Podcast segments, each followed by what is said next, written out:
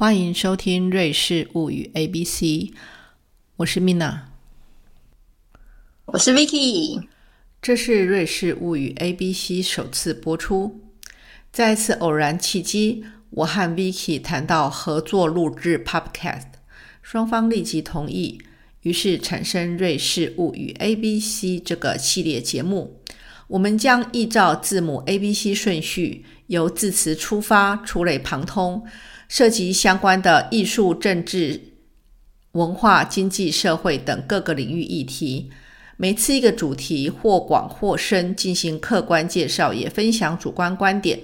议题内容做好准备，但延伸发展形式则自由自在，不受约束。每集大概二十分钟。第一次的节目 A Art 艺术，由学友专精的 Vicky 介绍。好的，我们从字母 A 开始就是要谈 art。那么，因为呢，在瑞士，尤其是呃我所居住的这个城市叫做巴塞尔，它被誉为是瑞士的美术馆、博物馆之城。因为呢，它呃有大差不多四十多个大大小小的博物馆、美术馆，呃，都坐落在这个巴塞尔这个城市里头。那么，因为它的艺术活动呢非常的兴盛，所以今天呢就是给大家做几个呃实例的分享，然后带大家来进入这个巴塞尔的艺术世界。为什么巴塞是博物馆之都呢？有什么原因吗？因为它的美术馆、博物馆的数量蛮多的，所以呃，跟它的这个地理位置有关系。它地理位置呢，就是在呃瑞士、德国跟法国三个国家交界，所以呢，它的这个交通枢纽可以把很多的人、很多的活动、很多的艺术作品、很多的艺术呃展览都带进来。我也想跟大家先提醒一下，巴塞尔这个城市呢，非常的低调，但是它非常的奢华，它的人均 GDP。位于各邦之首，位于瑞士各邦之首，将近十九万美金啊！因为这么有钱的城市，但是却又这么的富有文化。对，刚刚 Mina 讲到那个各邦的邦呢，就是瑞士的的这个邦州，有点像是省啦，或是美国那个州。所以瑞士呢有二十六个呃联邦邦州这样。然后呃，在巴塞尔这边呢，因为它地理位置有。呃，一个优势就是靠近莱茵河。那呃，刚才那个 Mina 所谈到那个 GDP 的那个呃呃 这么高额的 GDP 的创造，主要是来自于在莱茵河畔的一种产业所带来的。这个产业就是药学。那因为世界有名的药厂，比如说诺华跟这个罗氏，他们的呃总部都设在巴塞尔，所以呢，呃，这两个药厂在呃，带来的这个呃营收啊，就是会创造出这个城市有这么高的 GDP。那么，因为这个呃药厂，他们的前身是化学工厂，化学工厂的前身是染料。那染料的呃最最需要的就是水。那因为莱茵河靠这个靠莱茵河的关系，地利之便，所以在十九世纪就有很多的呃燃料工厂坐落在巴塞，然后他们慢慢发展，经过十世纪，成为了现在呃大概可以说世界上最最有影响力的两个大药厂。那也因为这样子的呃人均 GDP 啦，或者是这个产业的这些获利的丰润呐，所以他们可以转而去赞助很多艺术活动。那也就是说。呃，目前在巴塞尔境内的很多美术馆、博物馆，还有艺术收藏，特别是私人收藏的部分，呃，也是要感谢这些产业所带来的这些呃盈利跟这个收入。那我今天想要分享的一个呃美术馆，其实是知名度不太高，但是它却是整个瑞士境内最受欢迎的这个美术馆，叫做 Baylor Foundation 贝耶勒基金会。我不知道 Mina 有没有去过这个 Baylor Foundation，我真的没有去过。然后呢，你说它是最受欢迎的吗？我是是有点怀疑。你从何知道它叫最受欢迎的呢？因为它有一呃，就是历来它的这些大展啊，就是它办一些很重要的展览，它就是都会吸引除了瑞士本身，它也会吸引很多法国跟德国的这个参观者啊。那因为它的呃这个收藏主要是呃像是二十世纪，主要是呃现代现代艺术、当代艺术。那么这可能要回推到他们的这个创办人哈，就是贝贝耶勒夫妇。那这个呃创办人他们的呃这个起家的一个事业其实是经营古书哦，然后后来开始收古董，那开始收艺术作品，所以他自己的典藏就是他的那个 permanent collection 很多就是像毕卡索或者是呃印象派的莫内。然后也有呃意大呃有一个这个瑞士的雕塑家 Giacometti，然后这些那除了他的这个典藏之外呢，他也会规划特展。所以呃特展的部分就是呃比如说前几年有那个 Edward Hopper，然后呃也有甚至有高跟的回顾展。所以呃呃你买一张票进去，然后你可以。既可以看它的这个典藏，就是它的常设展，又可以看它的特展。那呃，当它整个建筑物的规划其实是跟它的地景很好的结合在一起。也就是说，它那个建筑本身呢是属于很低调的，然后很简约的，但是它有一个蛮呃，就是占地蛮辽阔的庭园。然后它坐落的地方又是在巴塞尔的郊区，那个郊区呢，传统上就是一个富人区，所以它呃整个观观赏的这个经验、审美的经验呢，会跟其他坐落在市区的美术馆不一样。市区的美术馆当然就是交通方便，但是有的时候你经过这个车水马龙进到美术馆的时候，你一时之间还不能静下心来欣赏作品。但是因为这个贝耶勒基金会它的地点，呃，在郊区，所以你很自然的，呃，在这个心情上跟你所体验到的风景上，会让你的整个状态沉淀下来。那这是一个特色，就是说它的建筑物结合了庭院。那另外一个特色就是它里头这个作品陈列的空间感很强。它不会把作品都呃，还有它每个展区的规划排得太紧密，其实它是非常宽松、非常悠闲的一种陈列方式，所以我真的蛮推荐给大家。在那个郊区放一间这种博物馆，其实是一种蛮好的空间配置。也就是呢，它会把人潮引到郊区去，然后也拉近了城市跟城乡的差距。嗯，我自己是觉得啦，我们如果在在城市的配置上面做这些变化的话，我们就可以疏散嗯城市的拥挤人口。不过呢，说实在的，巴塞好像本来也没有很多人，它就是有一种悠闲的感觉，富豪而悠闲。你不要谈谈看这个美术馆的设计师是谁呀？嗯，他应该是他不是本地的那个呃建筑师，他其实是呃一个意大利的建筑师叫 Renzo Piano。然后这个 Piano 他其实最有名的作品就是巴黎的庞毕度中心。那庞毕度中心如果大家有去的话，呃去过的话，应该会。第一个，它当然就是在巴黎市区嘛。然后第二个就是它建筑物有一种未来主义的感觉，甚至有点可爱。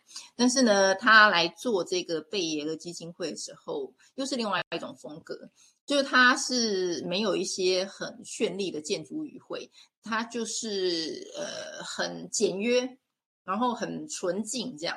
然后跟它的周边的那些绿地呀，然后呃，就是远山呐，都相映成趣。所以这个是这个是呃，它建筑上的一个特色。那再来就是说，嗯，我记得去年其实疫疫在欧洲疫情还是蛮高峰的时候呢，其实贝耶勒还是推出了他们计划很久的一个特展，就是勾雅，就是一个西班牙国宝画家勾雅的。特展这样，那因为呃，那个特展的重点就是在于说，他把很多平常几乎很难离开西班牙的一些名作都带来了。那还有一些就是巴塞尔跟瑞士境内收藏的戈雅的版画。那他把这两个主要的区块呢规划在一起。那因为这个展非常重要，所以他们甚至还恭请到那个 西班牙的王后来做开幕剪彩。那呃，因为这个展就是非常的重重重要嘛，所以那个时候应该算是呃年度上来说非常轰动的一个特展。那几乎天天都可能需要排队，但是我们大家现在都可以上网预约的方。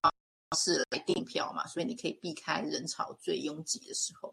所以这个是我印象中去年发生最重要的一个展览。你今天哈把我们这个贝耶勒美术馆当成我们的开开头的一个介绍，表示它对你意义重大。你自己去过几次呢？哎，蛮难蛮难计算的诶，它一年总有个几次吧。就是，即便不是特别为了什么展览去，但是进到他那个空间跟那个庭院，也都会让人家觉得非常的愉快跟舒缓吧。所以我觉得这是一个呃特例，就是说明说，当我们永远都会去第一考虑要去参观，比如说像。以伦去伦敦，你就要定去大英博物馆啦，或者是去巴黎就要去罗浮宫。但是以瑞士来说呢，它没有一些让你觉得富丽堂皇的展场，但是它有一些其实是很实在的收藏。因为呢，瑞士特别是像巴塞尔这个地方呢，它有一呃一个传统，就是把私人收藏向公众展开。那可能就是要说到以前有一个主教住在这边。然后他有他自己收藏的一些文物，然后呢，他开始有一个心愿，就说：“哎，这些东西不能只有我看到。”所以他就决定把他的私人收藏呢开放给大众来参观。所以，呃，其实，在巴巴塞一直都有这种呃传统。那目前还有一个就是艺术界呃一个蛮重要的赞助人。就是乌里乌里女士，她的身份应该说是我刚刚提到的那个罗氏药厂的女继承人，所以她的口袋是非常深的。那她在艺术界的赞助，就是第一个当然买作品，那第二个她也担任博物馆呃美术馆的这个董事嘛。那她也邀请很多重要的艺术家来到巴塞尔做特展。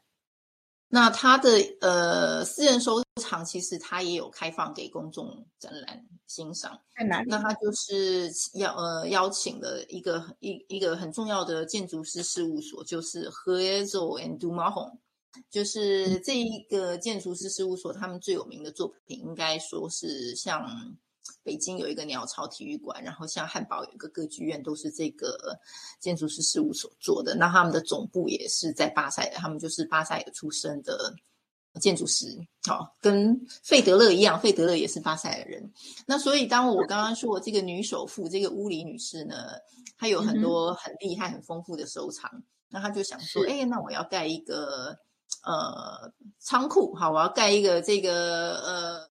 我私人收藏的仓库，那我要请谁？他就去请了这个很重要的建筑师事务所。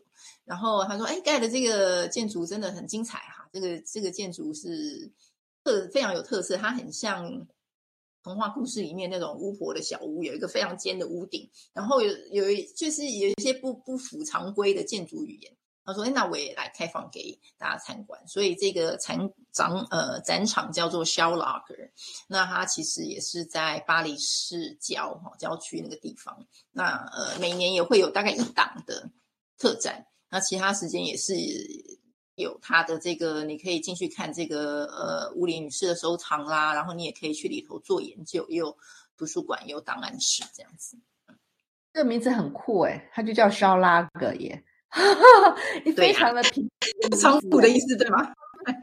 呃呃呃，我们就放一下，没有任何浮夸，就是华呃朴实，真是的，非常的，就真的是非常的巴塞尔。我我能这样讲，巴塞尔大家如果有去过的话，就是一个非常朴实的地方，你绝对不知道它的人均，呃，平均人均是到呃十九万。十九万美金不是新台币哦，然后呢，非常的朴实，没有那些争奇斗艳的名品呐，呃，豪奢的产品。然后呢，你就觉得它真的这么朴实，所以连女首富开的那种非常豪华，不是珍贵，珍贵的收藏的地方都叫做肖拉格，这是让我印象深刻。对啊，因为我觉得在巴塞尔真的完全不感觉到人家说，呃，比如说对瑞士的那种多金的的印象，我觉得特别集中在苏黎世的那个 Bahnhofstrasse，就是车站前面那条大街吧，还有一些银行区啊。但是我认识的瑞士完全不是那样。除了说平常有很多山光水色，大家可以去爬山啊，登高望远。再来就是，我觉得呃，其实以巴塞尔来说，它的民风就 蛮淳朴的吧。就是大家 在街上也不会看到那种穿着珠光宝气的人呢。没错，没错，你从来不知道。那个 Vicky 也是，我现在跟他讲说，哎，你知不知道？第一有钱的帮是你们帮人，他才恍然大悟，这个就这么多么 的低调的城市。对呀，可是其实，在整个呃呃瑞士的二十六个邦州来说，我觉得呃应该是楚格跟苏黎世，就是会特别让我觉得名车特别多。就只要进到这两个两个邦州的周边，就是开始看到很多豪车这样，而且楚格可能大家。可能大家没有呃什么听过这个城市，但是它却是整个邦州里头税比较低的嘛。那税比较低会吸引谁？当然就不是我们这种市井小民，会吸引巨富，会吸引那种 亿万富翁。因为亿万富翁最在乎的就是减税。对，所以呢，楚格这个邦州呢，有很多富豪吧。地址就在那边，没错，嗯，没错，没有富豪的地方就需要名车啊，所以有很多名车的那个销销售的旗舰店就是在楚格。那那为什么巴塞尔没有呢？所以巴塞尔是多么的有艺术气息，又有钱又艺术气息，这是巴塞尔啊，真的是就是这么的特殊的地方。哎，有个叫阿尔巴塞尔呢，要不要介绍他一下？对，就是你提到那个，就是巴塞的艺术博览会，就 Art Basel，也是每年六月的时候会在巴塞尔举办的。那因为呃，他就是办的越来越成功嘛，那他后来也开了两个分部，一个就是在迈阿密，在迈阿密有一个 Art Basel 迈阿密，然后也有开在香港。所以它其实触角呢，是一开始源起于欧洲的瑞士的巴塞尔，那因应国际市场的需要呢，当然就开到了美国迈迈阿密，以及开到了香港这样子。所以你可以感受到他们这个全球化的布局呢，就是往两个钱最多的地方去，一个就是美国，一个就是呃中国地区这样。那但是最最早的传统起源就是都在巴塞尔。那每年到那个时候呢，你会看到巴塞尔的市区呢，就从原本很朴实的这种风貌，变成非常多、非常多奇装异服，然后穿的极好看、极潮的、极前卫的人出现了。因为他们就是当代那些艺术界，特别是艺廊、哈美术画廊、博物馆的人，嗯，都齐聚到巴塞尔来开这个艺术博览会。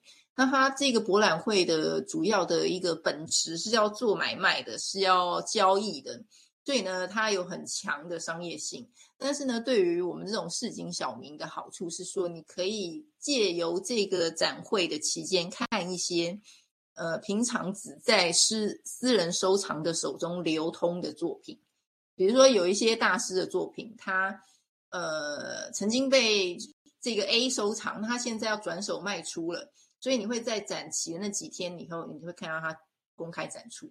等到它卖出以后呢，它又回又到了另外一个私人的手里，也不知道什么时候会再看到它。所以呢，呃，即便是在这种金钱的游戏当中呢，作为一个平平凡的素人的艺术爱好者，还是可以在这样的博览会里头，呃，体验到一些乐趣。嗯，我今年也有去看 Art Basel，这是我第一次去，你的感受是什么？对我真的不知道，要不是 Vicky 介绍，我其实是不会特别的注意到这些后面深层的意义。我，但是我可以分享一下我去的感觉。你一进到那个呃 Mason 那个展场呢，它就有个甜甜圈的呃造型，你就会觉得被这种造型震慑住，觉得非常的有 趣。然后入口的时候呢，你也觉得它非常的，我觉得它不是豪华，但是它非常的吸睛。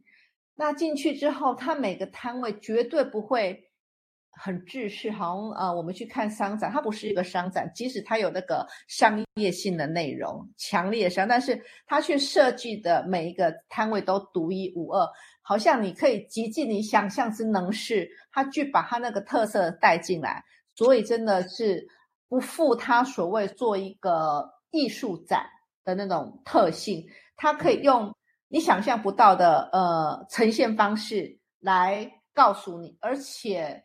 嗯，什么音乐艺术？呃，音乐啊，颜色啊，影像啊，任何的造型的东西，它就是可以想出来。我觉得它赋予一个人们一个想象的空间。